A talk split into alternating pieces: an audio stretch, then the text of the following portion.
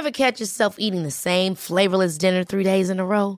Dreaming of something better? Well, HelloFresh is your guilt free dream come true, baby. It's me, Keke Palmer. Let's wake up those taste buds with hot, juicy pecan crusted chicken or garlic butter shrimp scampi. Mm. Hello Fresh. Stop dreaming of all the delicious possibilities and dig in at HelloFresh.com. Let's get this dinner party started. Many of us have those stubborn pounds that seem impossible to lose, no matter how good we eat or how hard we work out. My solution is PlushCare. PlushCare is a leading telehealth provider with doctors who are there for you day and night to partner with you in your weight loss journey. They can prescribe FDA-approved weight loss medications like Wegovy and Zepbound for those who qualify. Plus, they accept most insurance plans. To get started, visit plushcare.com slash weight loss. That's plushcare.com slash weight loss.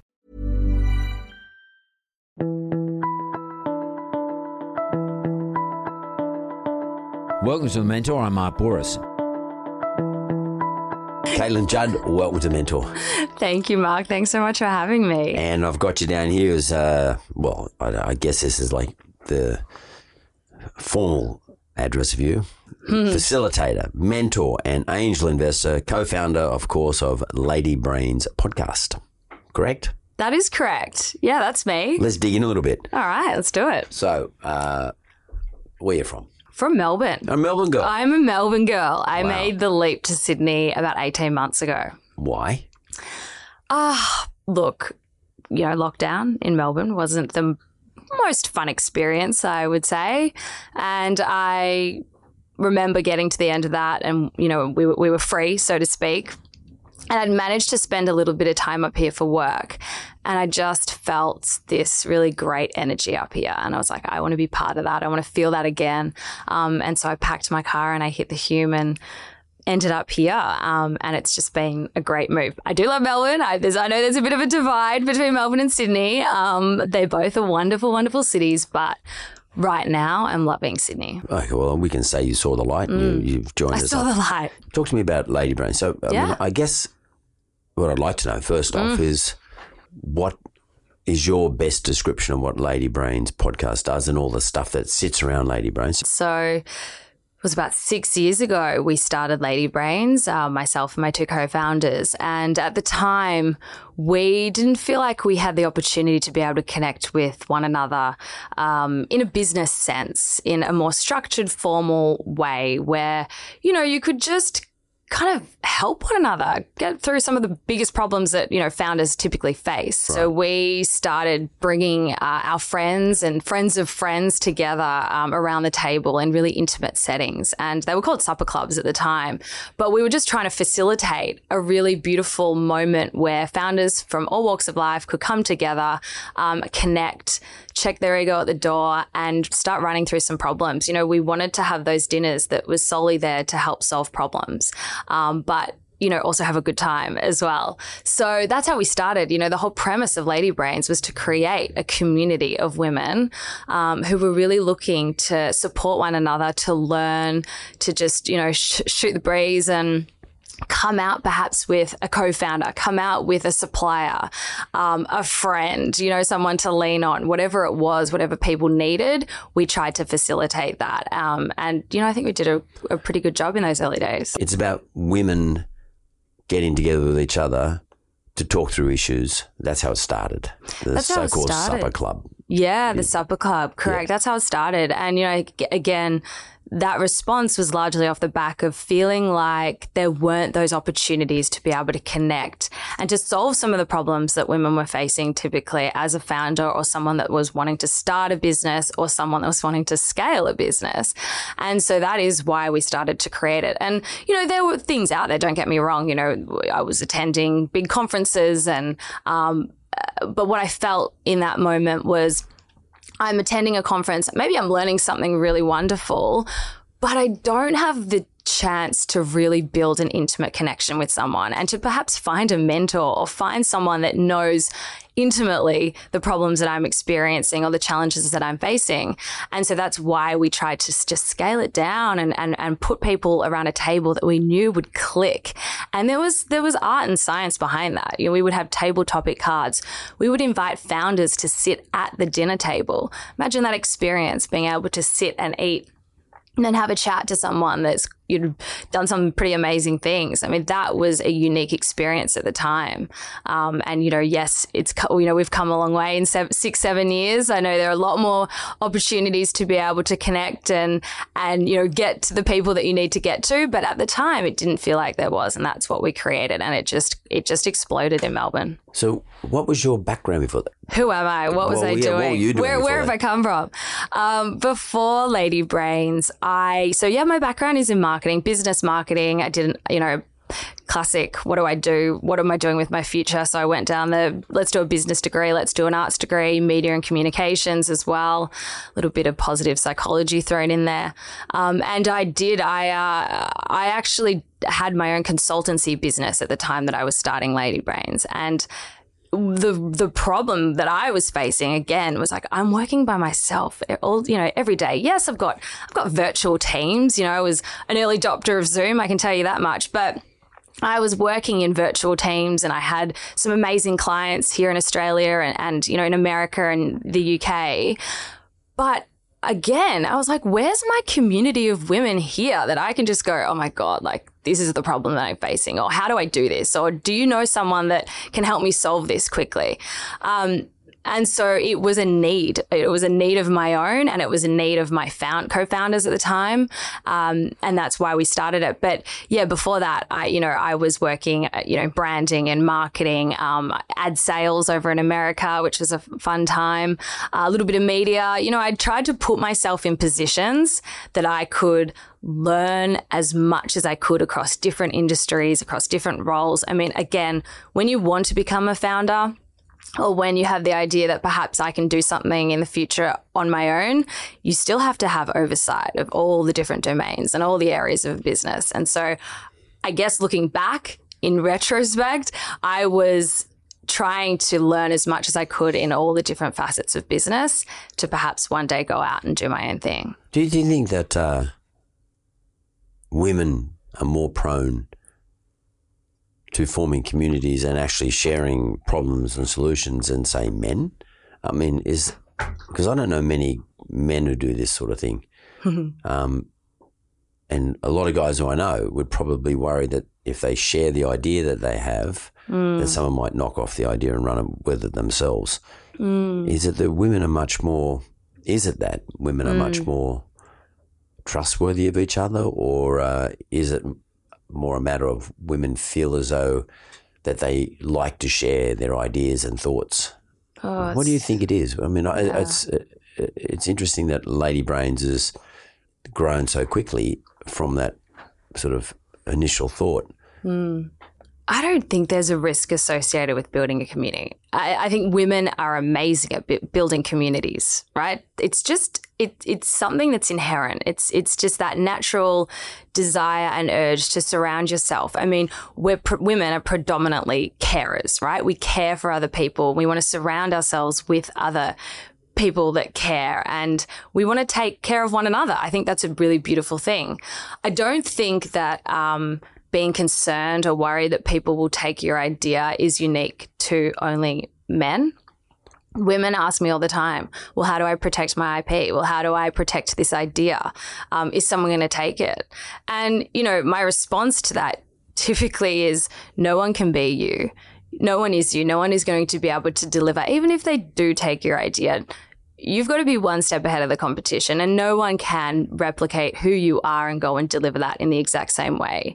You know, I think often people think that an idea is the carrier. The idea is what's going to make me. That's one very solid part of the piece of the puzzle, but the other solid piece of the puzzle is you. Who are you? Who are you as a person, as a founder? What do you bring? What are your strengths? What are your values? What is your lived experience that you can contribute to this idea? Not everyone has that. And I think, you know, I think that people need to probably share their ideas some more because you just never know who's going to listen, who's going to be in the room, and who might be able to help you take that idea and help you execute it. That's interesting. You like, uh, maybe a good way of saying it. And I was mm. just thinking as you were speaking then. In general, all women can have a baby, but no one can have any one particular's baby. So no one can have Caitlin's baby. Correct. It's pretty right though, because people say, "Oh, they'll grab the idea." Hmm. Yeah, but it's how you execute, and it's how you run with the idea, and it's how you connect that idea with other people, and it's about the genetics you overlay that idea with. So at the end of the day, you got to people got to be prepared to back themselves. Absolutely. I mean, that's exactly right. I, mean, you can think of it as the genetics, the genetic makeup of your business or your idea. Like, no one can replicate that. No one can be Mark Bouris. Like, you're Mark Bouris. No one can take that from you. They might be able to look at an idea that you've had and, and try and replicate that, but they won't be able to. You've got a network. You've got, you know, as I said, lived experience that you bring to the table, and no one can do that. I also think that people need to remember that, you know, you can't do everything alone. And so the more that you hold on to an idea and you sit with it and it festers and it doesn't, you you, you need to birth, like let's run with the baby analogy. You have to birth it into Yeah, the yeah. world, right? Do you go and birth a baby on your own? No. You have a team around you and you need people around you. And in order to find the right people, you have to share your idea. So I think having that kind of growth mindset, that mindset, the abundance mindset, I say, is like the the more abundance that we invite into our lives, I truly believe the more that you will get back. You you invite it, you get, put it out there, and it will just continue. It's it's it's cyclical. It will just continue to come around. So I think you know having that abundance mindset. It's like no one's, you know, there's there's there's there's so many opportunities out there. Like there's there's more there's enough space. There's enough time, people, money, you know, resources for for your idea and for someone else's if they really want to go and take it and run with it. So that, that's interesting. So Mm. we look at um, there's no problem with sharing these things. Mm. Um, what about the the concept of asking, being someone who sits there just asking questions? Because are you expected in these Mm. environments, like your environment, for example, in the beginning, in these um, you know, supper clubs, are you expected to be someone who contributes to the conversation, or you, or is it okay if you're just someone who sits there and asks the questions, or someone who just doesn't do either, just sits there and absorbs everything that's been said? It was really about creating a trusting environment. In order to do that, I think you have to you do have to share. Um, for sure, you've got to share, and I think that we were really vulnerable and open in those early days. Um, I think you know from the moment that somebody walks in, we used to host them like underground at, um, you know, different restaurants. It was really cool. Like we were really particular about where we would host it, how many people were sitting around the table, the types of questions that we would have. We, we would have a run sheet that would be printed out. It was, you know, like a little menu and then a little run sheet. And, you know, it felt organic, but it was all by design. So it was structured, yes. It was structured, absolutely structured. And, but within that structure, you would allow the kind of free flowing element. But, you know, there was no, never any pressure. But I think, you know, as I said, when people walked in that door, you know, you're greeting them, you're asking them how they are, you're inquiring. You want to know, I want to learn about you, I want to understand you. What makes you tick? Why are you here? What are the challenges that you've faced today or in your business? I've been um, on tour facilitating, you know, in front of hundreds of women, and it's the same thing. The stronger the session was, was when I was standing at the door and just welcoming people in and just having that one to one conversation. And it also put me at ease. I'm like, we are just the same. You and I are the same. We're both building businesses. Perhaps we're at different stages. Maybe you've got an idea and I'm, you know, six years, seven years into the journey, but we're the same. You know, we all are. And uh, and it is really quite a nice experience to just connect on that level and ask people how they are. People want to share how they are. You know, I don't think people often ask, and people haven't been asking when you know, we've off the back of COVID haven't been able to like connect and be out face to face. So, you know, we, we, people come in, it's really quite a beautiful experience where you're just having that conversation and you sit down and yeah, what we used to do is kind of do a just a really kind of quick introduction. So people would go around and introduce themselves and everyone had to do that. And that was the the premise of being there was to be able to share. I also think, you know, I look back, you know, when I was younger and I used to hate speaking in front of the classroom. Like, don't pick me. I don't know what it was. I just like I just didn't want to do that. Even in sometimes the boardroom or anywhere, I'm like, I don't want to be the person put you know having to put my hand up or speak here, which is ironic. Here I am talking, and I love the microphone now, but. I used to not enjoy that. And, you know, I want people to feel like they perhaps are being pushed out outside of their comfort zone. And so I would encourage that. Um, and, you know, we would go around, do a quick little introduction and then you know time to just connect you know whoever you were sitting next to and then we would have table topic cards and they were really they would span you know who you were as a founder who you were as a person so you know yeah, what are your values? What have you learned? Who who do you need right now in your team? Um, what's one of the biggest challenges you've faced? You know, those kind of questions, and then those real, you know, big kind of hairy business questions as well. And you know, you would pick one, and you'd be able to respond to that. If you didn't like it, of course, you could take another one. And sometimes we'd even go around and let everyone answer because everyone would have such a great, you know, response. And then at the very end, we would end with like, what's one thing you need or an ask and you'd be able to ask either anyone at the table or perhaps someone would know someone that they could then facilitate that introduction. But we thought, you know, if we're here to solve problems, we're here to connect. We've checked the ego at the door. So this is really like, let's just, let's, you know, get some runs on the board here that ask at the end was so powerful. And we would make a point to email everyone with everyone's details and we would encourage people to connect. And I can tell you, people found co founders out of those dinners, people have found suppliers, people have found best friends, people have had, you know, gone on to collaborate. Like it's just amazing what has stemmed from building this tiny little grassroots community, um, you know, to now being able to inspire people on the podcast. It's um it's super cool. How was that transition then from that, what you started mm. off, kicked off with, and what you learned from it? Mm. How did that transition into a podcast? Yeah, quite naturally, to be honest. We were sitting around the table and we were all we were having a great conversation. I believe that there was the founder of Fluff um, at the table at the time, and we we're having conversations and someone said, Oh my God, these are amazing. These conversations are so rich and honest and raw they need to be recorded so more women can benefit from this conversation. And uh, and the little light bulb moment went off, and we're like, oh, maybe we should turn this into a podcast. And, you know, podcasting wasn't really a thing five years ago, six years ago. And uh, yeah, we just thought, hey, why not? So off we trot down to the local, you know, what is it, store DJ, radio DJ, whatever it is. And, you know, we went in and, and bought the kit, the full kit, had absolutely no idea what we're doing and started a podcast. And here I am. Here I am. It's been a big part of my life for the last uh, six years and have loved every minute of it.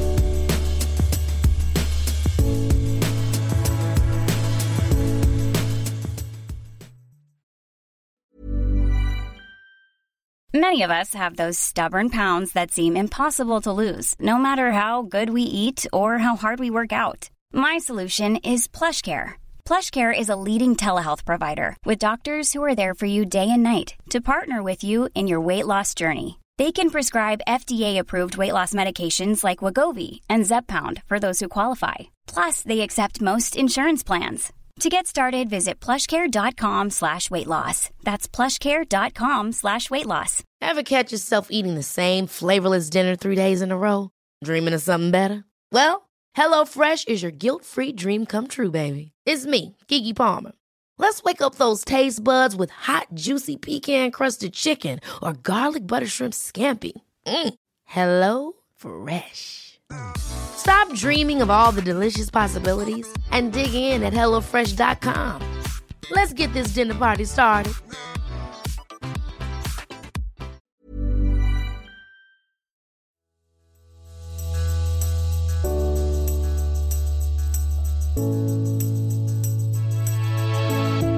So I'm back here with Caitlin Judd and from Lady Brains. We, t- we talked about the transition, you know, like how the idea Mm. And it's very interesting that someone else might have suggested it to you at the at one Mm. of these supper clubs, but they were working. Then you decided to do a podcast, which was six years ago, five six years ago. It wasn't really a thing. Not like now, everyone's doing a podcast now, but back then there wasn't that many po- podcasters around.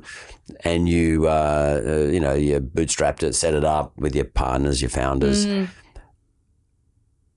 Tell me, how did you go about building your audience in relation to the podcast? It's it is harder now. It is much harder now. But um, yeah, look, we were fortunate. Um, we caught that early wave. You know, a lot of people caught the uh, early Instagram wave, but we managed to catch the podcast wave. And you know, we were running those supper clubs and building a really solid. And I know it. You know, some people are like that's such a cop out, but word of mouth was everything for us back then. Absolutely everything. It's how we built the supper clubs. It was like, oh my God, I went to this event. You should come along to the next one. And we were booking out restaurants, right? In the end, you know, we'd, we'd, we'd outgrown the, the private dining room. But what was happening at the same time is, ha- you know, these supper clubs were continuing to grow and grow and grow as to was the podcast and they were just perfectly they would just fit so nicely together we were running still physical events and What, you know what is a physical event? the, the physical kind of supper club supper club, events, yeah, yeah. and which you know eventually did turn virtual. But we were building, you know. Continuing to build our community, whether it was virtual and online, whether it was in real life, you know, that community was really everything. Um, and so while you're building that community and word of mouth is spreading and you're kind of getting in there really early with a podcast, that was the thing that you know we were able to talk about and promote and you know we would we would obviously send out the newsletter with the new latest episode um, having really solid guests on our show who were able to promote it um, in those early days. Again leveraging that you know now founders uh, have quite a, a nice variety, uh, you know, definitely choice of which podcast they would like to go on. But back then, you know, Lady Brains was one of the only kind of female founded focused podcasts. And so to get the founder on there, they would absolutely go out and promote and share across their so- socials and, you know, newsletter. And um, that was a really great way to build our database and, and our listener base. Um, and then you know what we t- what we tended to do. So we self produced for a year, uh, which was a lot of work. Uh, you know, it's, it's it's you know podcasting is it looks it looks easy from the outside, but it's not it's not the easiest thing to do. Um, but for a year we we self published, but then we were fortunate about a year in um, to sign with a network, and that did you know step change for so us. which network you with? So right now we um, are with ARN, um, but back then it was SCA, so Southern Cross Austereo, and they took a chance on us. And you know, it was an it was an interesting moment. We went in um, to the studios. At it, my, my business partner at the time had reached out to the net the, to the network and and didn't didn't quite realize the scale of you know they're one of the they're the biggest you know network in That's Australia. now listener. Yeah, now listener, correct. And uh, and we were part of that transition. But we went in there and it was such a funny moment. She didn't realize, I don't think, that the, you know, these are the guys that represented Hamish and Andy, no big deal. And uh, she's like, oh, we're just going in for a really small meeting. Really, like, you know, we're just going to meet them. I think that they're interested. You know, they don't usually take on existing shows, they have their own catalogue of shows. So we're in there. I'm wearing like sneakers. I don't know. It was just one of those hilarious moments where I looked at her. I'm like, you do realize this is one of the biggest networks in Australia. And she's like, oh, It was podcast one in those Oh days. yeah, podcast one. Yep, yep, exactly right. And um, yeah, we get in the lift and we're going up, and like, you know, welcome, welcome. You know, you're just going to be meeting the head of podcasting, um, you know, Australia for for SCA, and uh, we're going to be also dialing in someone from Sydney. So we're sitting there in the boardroom, and I'm just looking at my business partner. I'm like, oh my god, what on earth, like what have we gotten ourselves into? You know, and we're this tiny little self-produced podcast that we've been got, you know, going for a year, you know, capitalizing on the fact that we've asked our network to introduce, you know, us to other founders and and you know, we've largely just grown by we had a really great pitch deck and we're able to kind of, you know, get get founders on to to our show. But I remember just sitting in there going, "Oh my god, what is this? How have we landed ourselves here?" It was one of those hilarious moments. It's like sink or swim we had had we hadn't prepared, but you kind of just have to go. Well, we're here. Let's make the most of this opportunity, and absolutely turned it on, and um, managed to land a two year contract with them. And they took a chance on us, and it was awesome. And you know that does help to grow. You know, most networks will produce um, your show, help you produce your show, um, and then they will take a clip of advertising, and you know can obviously they get the advertising for you. They do, but also we do too. And and this is the difference, right? You know, and, and one thing that I've always done with the show is to sell it. You know, we've got a really solid network, and that's you know we've been building that for the last six seven years, and um, it's great to have two teams going out and selling your show.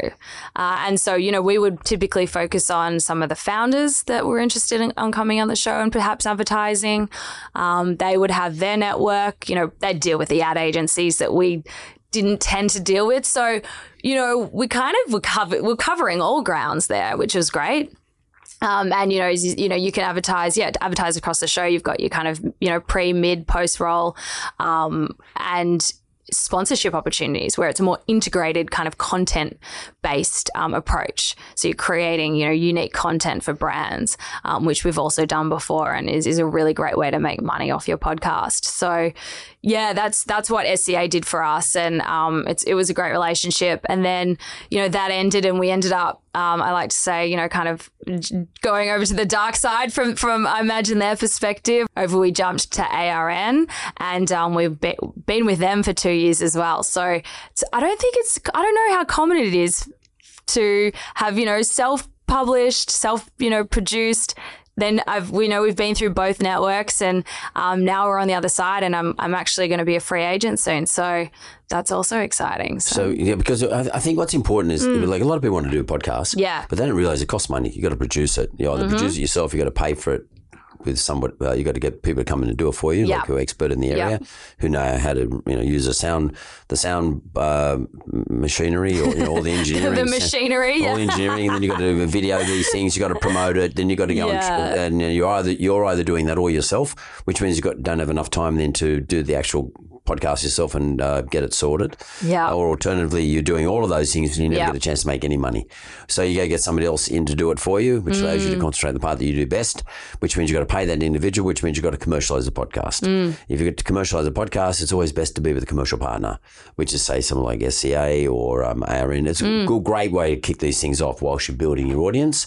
You become better known to um, um, digital advertisers, Mm-hmm. you know, who like to be on pod, uh, put their customers or clients on Mm-hmm. podcasts. That's what you've done, and eventually, ultimately, what ends up happening is you get big enough, like you are now, to go back out on your own. In other words, go solo yeah, and run the whole program Yeah. yourself. Yeah. Now, I was actually the uh, very first uh, podcast that Podcast One did. Yeah, So they Wow. they started the Mentor There podcast. you go, yeah. That was their name. We used to be called the Mark Bouris Show. yes, yeah, I remember and, that. Yeah, and they yeah, got yeah. me in as, and they said, let's change the name to the Mentor, and we did agree to do it. And I stayed with them for a couple of years, and they were great. I really had a good, good experience with them, um, but we just outgrew them, um, uh, you know, fortunately, I guess. And uh, we had a you know a good parting relationship. Mm. Um, but I remember when they were out trying to find people. I think we got up to they got up to eighty different podcasts on their show. They've cut that right back since they had uh, listener and and uh, but th- they their their model was and you know like if you if you're a budding podcaster this is a good model to be in. I'm not sure if they're accepting new podcasts these days but that's not a bad model to get into and because at the end of the day you've got to commercialize these things otherwise you can't pay for it and it's just too much work to do there's a lot of work involved in a podcast It's a lot of work. It's absolutely a lot of work. I guess the other approach, though, you know, with podcasting, it has to be, and you know, you have to obviously justify, yeah, the time and the cost involved, but it can be part of a solid marketing strategy. You know, if if if your podcast is centered around perhaps educating your, you know, customers, which is what you you do you guys Yeah. educate a lot we do educate, we inspire, we educate, um, absolutely. And and you know, you there's argument that if you've got a brand that lends itself to that, or you know, a business that lends itself to that, that you can produce a podcast that maybe you don't make money off of. Um, but as you said, it takes a lot of time, and and you know, like yeah, you've got to find a way to to be able to recoup that. Um, and so yeah, we we make money off the podcast. Uh, that's one aspect of the business. Yeah. so that you've commercialized your podcast, which allows you to pay for the cost of running the podcast, whether it's through um, SCA or ARN or any other network, or alternatively, you, you can do it yourself. Um, you, you get to that stage where you can do it yourself. Your audience is big enough and you become streamlined and you have a good enough rhythm to do these things yourself. Mm. How then does Lady Brains then further build its business out? what we did is we almost stacked different offers on top of one another. And, you know, we started out with the events, grassroots, you know, that was bringing people together. You didn't make a lot of money These off are of the that. dinners. The dinners, yeah. And then, you know, we had the podcast, which we did learn how to make money, you know, pretty good money off of that.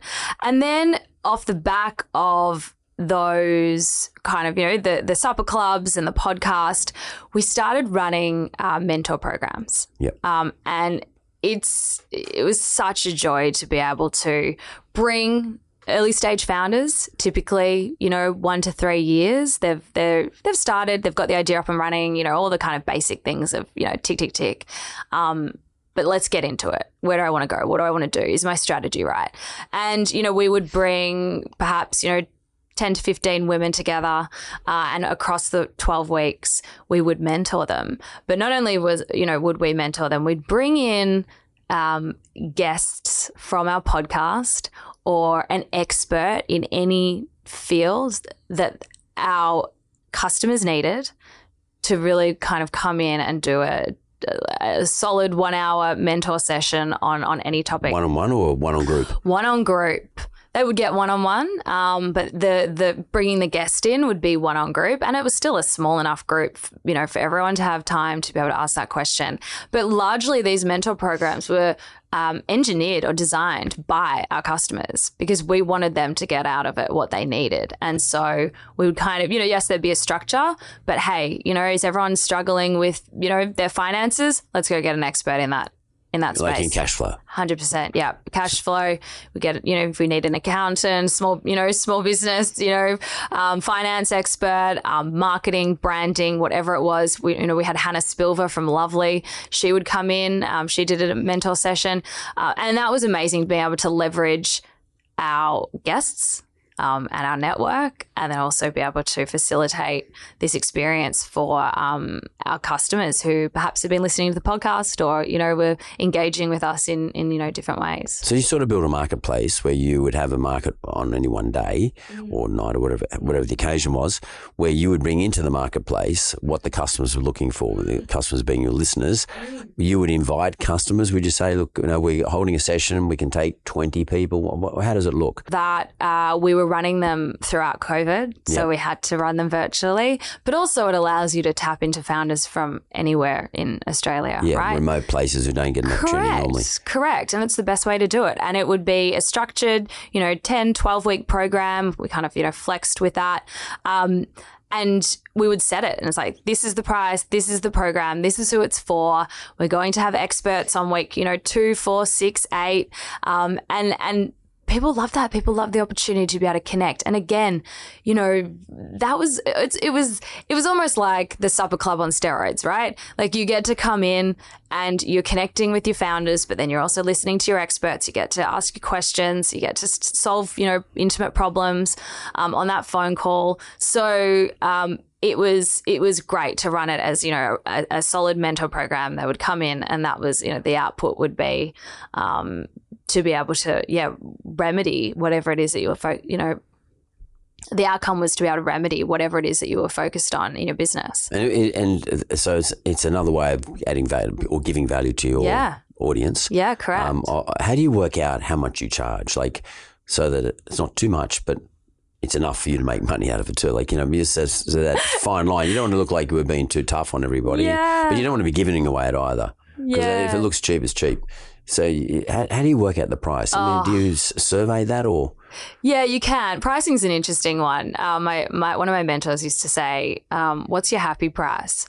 What's your happy price? What is the price that like you don't feel like you're being cheated, but you also don't feel like you're taking people for a ride?" Yeah. Um, and I do like that. It's like, what's your happy price? What, what can you what can you go to? You know, what can you sleep with tonight? Um, You know, this is a tough one, and people ask the pricing question all the time. But you know, I think I think the Happy Price is a great guide. But then there is, you know, figuring out like what are people willing to pay for this service, and you can look at the marketplace. You can look at and see what other people are charging for similar um, offers, but also, you know, what what level um, are the founders at?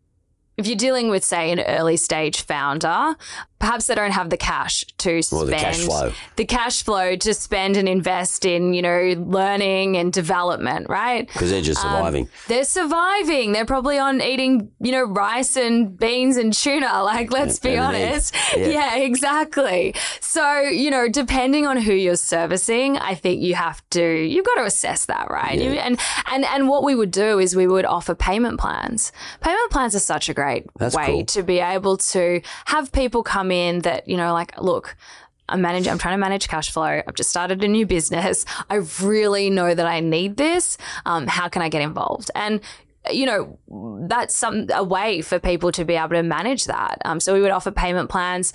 Um, yeah, you would survey like, would you spend you know, this bracket to this bracket or this bracket to this bracket. And we would, we would absolutely go out and ask our customers, is this something you need? How much would you pay for this? And what's the outcome? What's the, you know, what do you need off the back of this? Um, that was also a great way. And then, you know, we have online programs and and and um, with our Brains Trust Mentor program, we would also give away places to people that were perhaps underrepresented um, in society, the ones that you know, people that that couldn't afford it but needed it, and we would give away those spots. Oh, that's And, cool.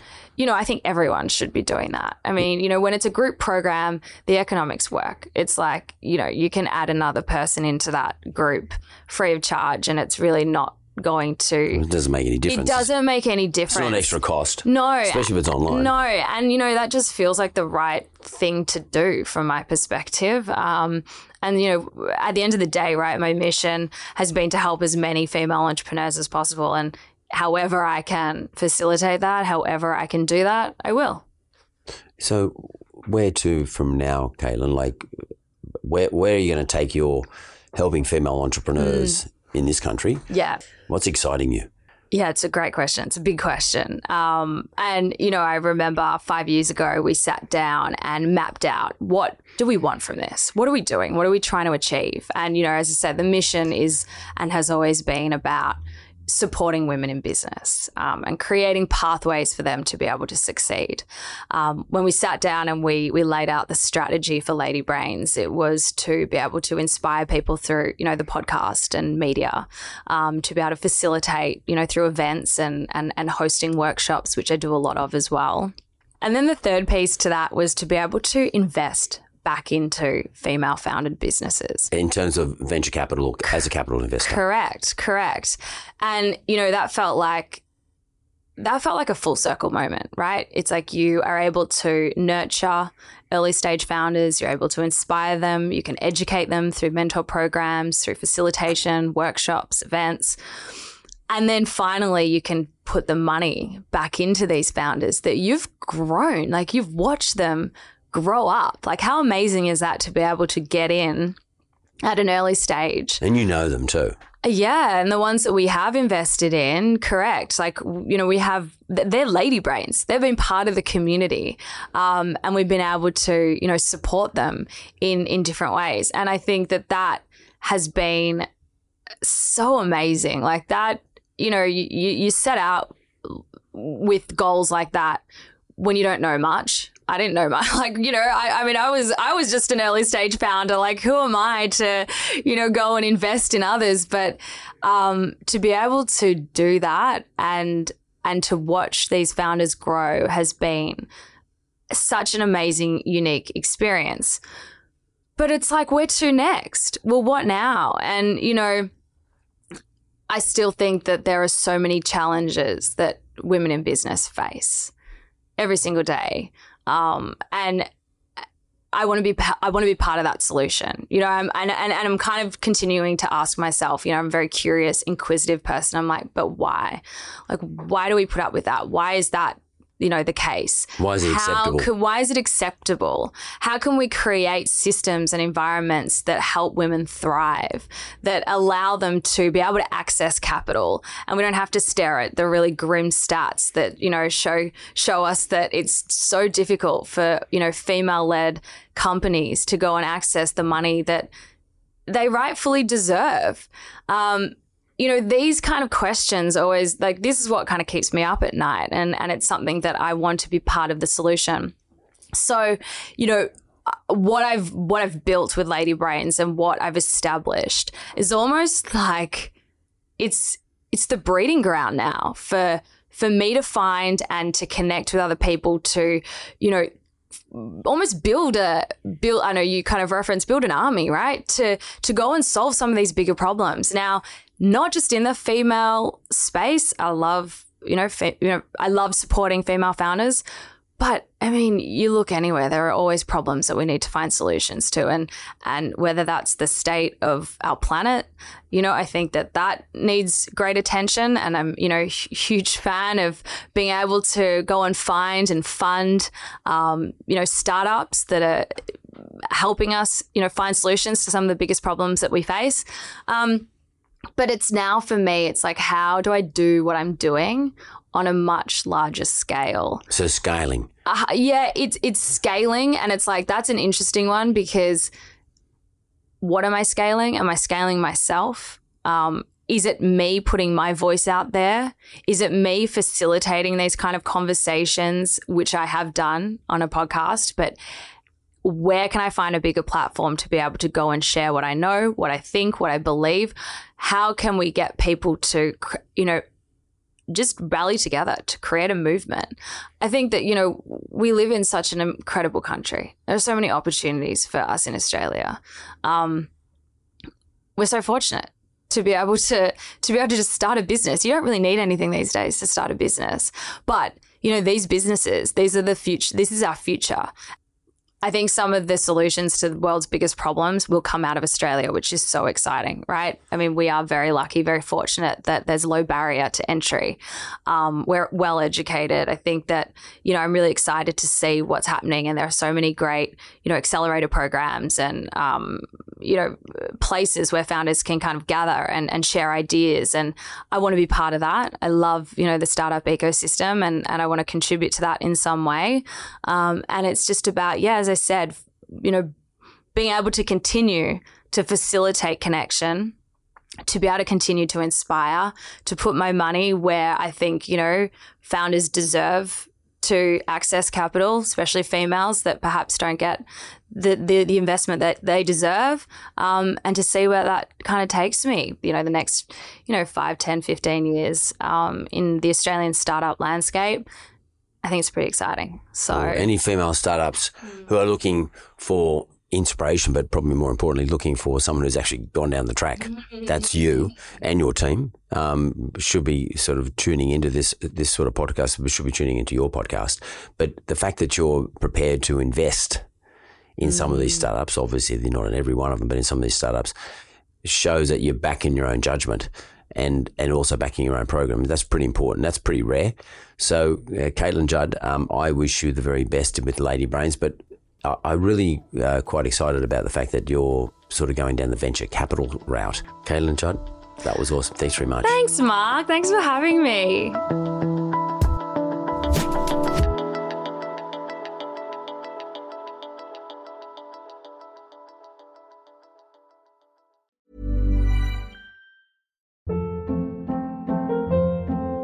Hold up. What was that? Boring. No flavor. That was as bad as those leftovers you ate all week. Keke Palmer here, and it's time to say hello to something fresh and guilt-free. Hello Fresh. Jazz up dinner with pecan-crusted chicken or garlic butter shrimp scampi. Now that's music to my mouth. Hello Fresh. Let's get this dinner party started. Discover all the delicious possibilities at hellofresh.com.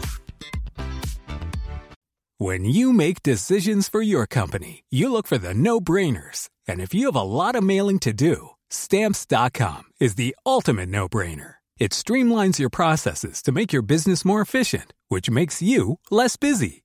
Mail checks, invoices, legal documents, and everything you need to keep your business running with Stamps.com.